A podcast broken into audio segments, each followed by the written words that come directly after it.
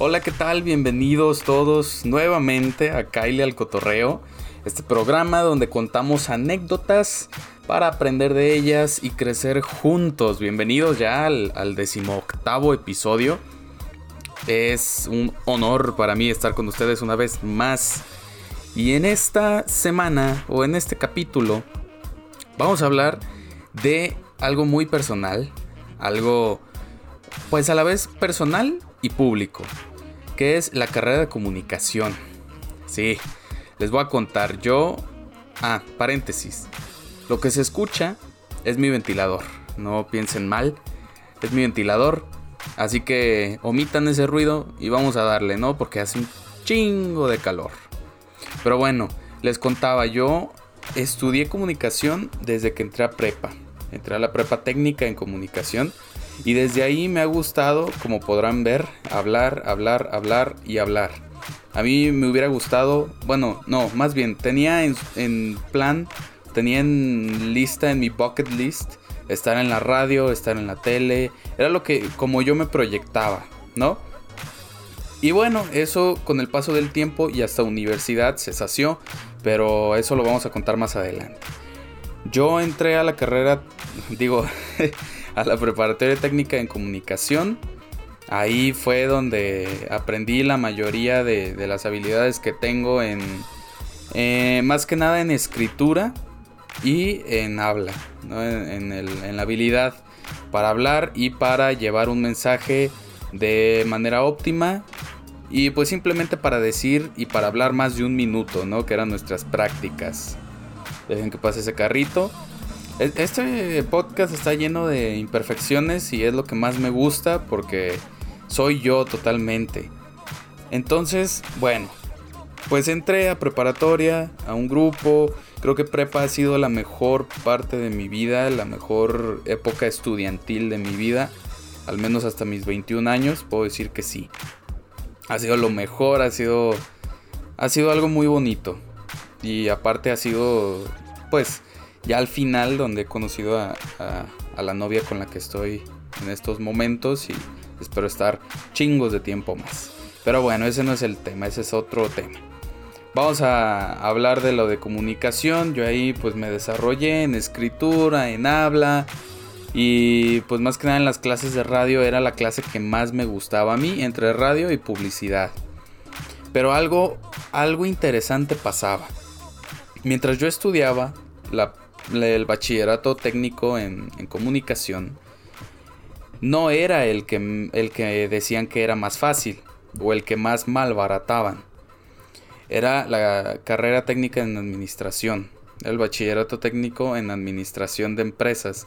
¿Por qué? Porque era general, ¿no? Y, y empresas e higiene y salud eran como generales. Y tú decías, no, pues este, a huevo, este güey está en, higiene y salud, este güey está en, en general, no valen madre, ¿verdad? Según esto, hablando, hablando de, de carreras o de técnicos, ¿no?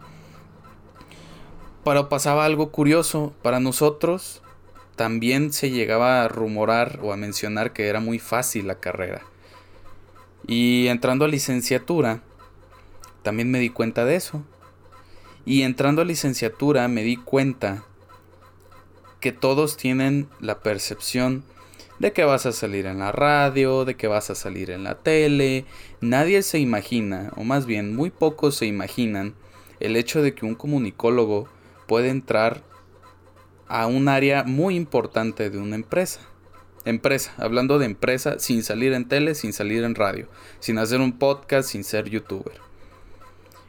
Creo que eso es lo que más he aprendido de esta licenciatura. A sobreponerte a las adversidades, a los comentarios de, puta, pues es que está muy fácil, tú no tienes, este, tú no llevas matemáticas.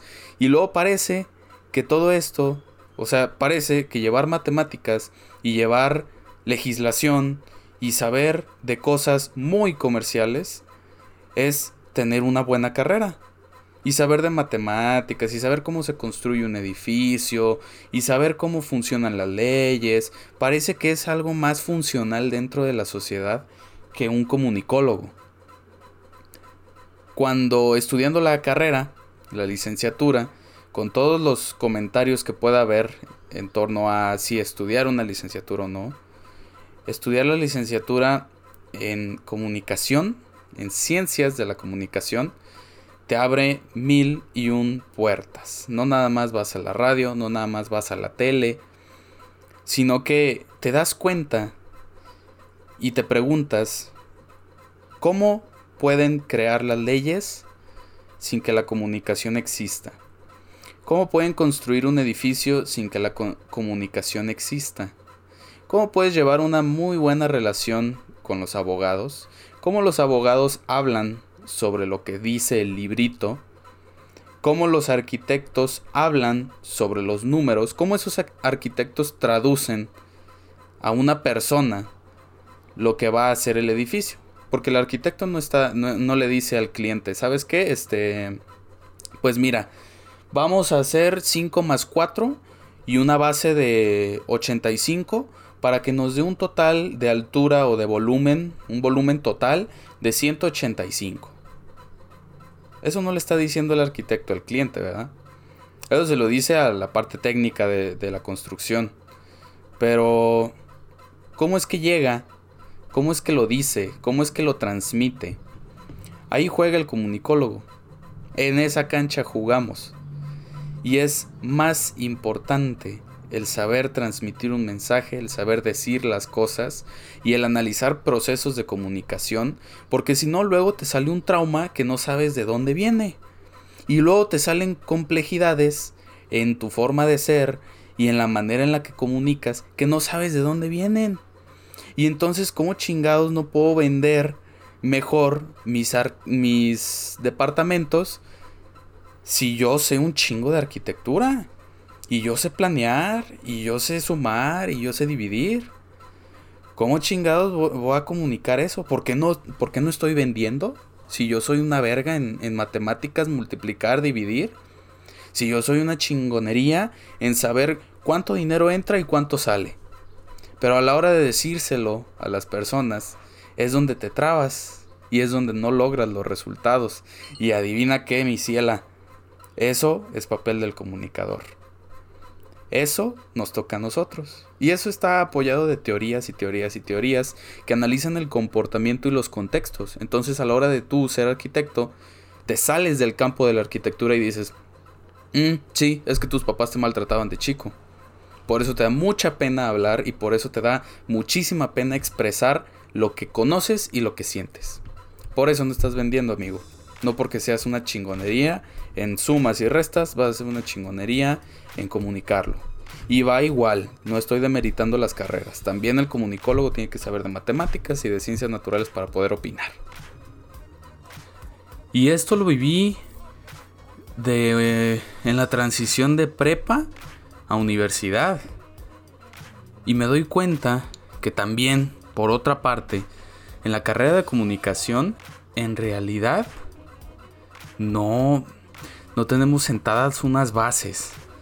Es aprende de esto, pero también de esto, de esto, de esto, y existe un programa. Pero por tu cuenta tienes que pulir tus conocimientos de lo que sea. Y digo, esto en todas las carreras, pero más en la de comunicación por el hecho de que se malbarata. Se presta mucho a... No, es que está bien papa, es que...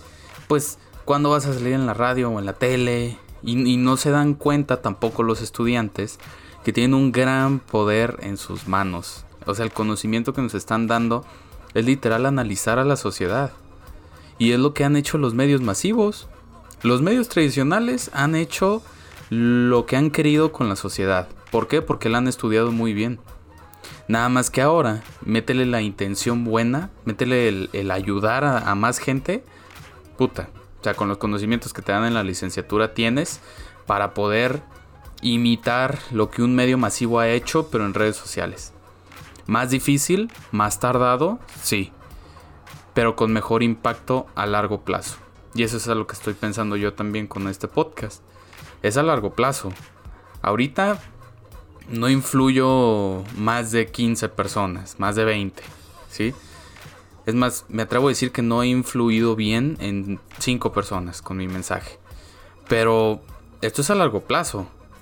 Y a largo plazo pienso que la carrera de comunicación se va a ir convirtiendo en algo mucho más importante, mucho se va a ir convirtiendo en un factor clave, porque es la sociedad para la sociedad. Es aprender a transmitir un mensaje. Mensaje no nada más social, mensaje desde comunicación intrafamiliar, interpersonal, de pareja, de familia, de amigos, hasta presentar un servicio de una compañía, presentar una conferencia en Timbuktu, presentar tus ideas, dejarlas claras, pero aceptarlas de los demás. Ese es un gran reto. Entonces te dejo con este mensajito de 11 minutos y nos vemos en la siguiente. Bye.